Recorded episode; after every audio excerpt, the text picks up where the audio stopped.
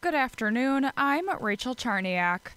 Early Tuesday morning saw four buses completely destroyed in a fire at Aspiro in Green Bay. Aspiro provides services to those with disabilities. Nicole Hoffman, Vice President of Development, says lots of people are stepping up to help. We are getting a vehicle from New Hope Center in Chilton. And also, Oneida Transport is helping take some of our groups on their community outings. A GoFundMe page has been set up for Aspiro to assist in their transportation costs following the fire. For more information, visit WT WTAQ.com.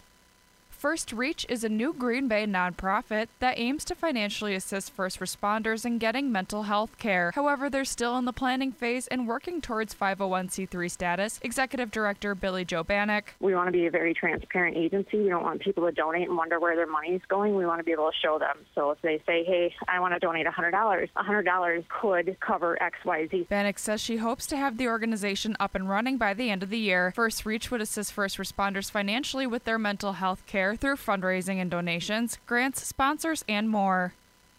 Capital improvement projects across the state are on the minds of many lawmakers, especially after Democratic Governor Tony Evers proposed spending $3.8 billion on building projects across the state. Evers was in Green Bay on Tuesday to talk about some of them on his list, but missing is any money to address security issues for inmates and staff at the Green Bay Correctional Institution. It is unfortunate that the governor has once again turned a blind eye to uh, the problems at the Green Bay Correctional Institute. That's State Assemblyman David Steffen. Ultimately, Ultimately, the state legislature will give the thumbs up or down to projects on the governor's list.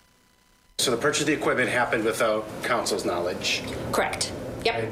Green Bay City Council members began to have questions answered about the use of audio surveillance at City Hall on Tuesday. The Finance Committee meeting was the first formal discussion about the controversial move, done without any City Council knowledge. Alder Jesse Burnett says if the equipment was needed for security reasons, the City Council should have been told. I think a good number of us, if not all of us, would have said yes pay this amount of money to secure our employees to make sure City Hall employees feel comfortable coming to work. The Parks Committee will continue the discussion tonight. Tomorrow, a hearing on whether to shut it down while a lawsuit plays out is scheduled.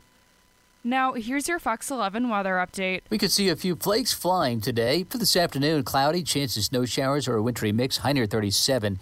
Tonight, cloudy with snow showers, low 21.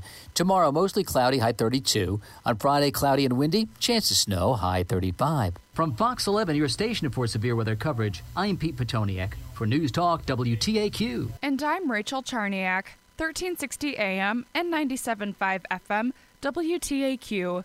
News, Talk, Sports.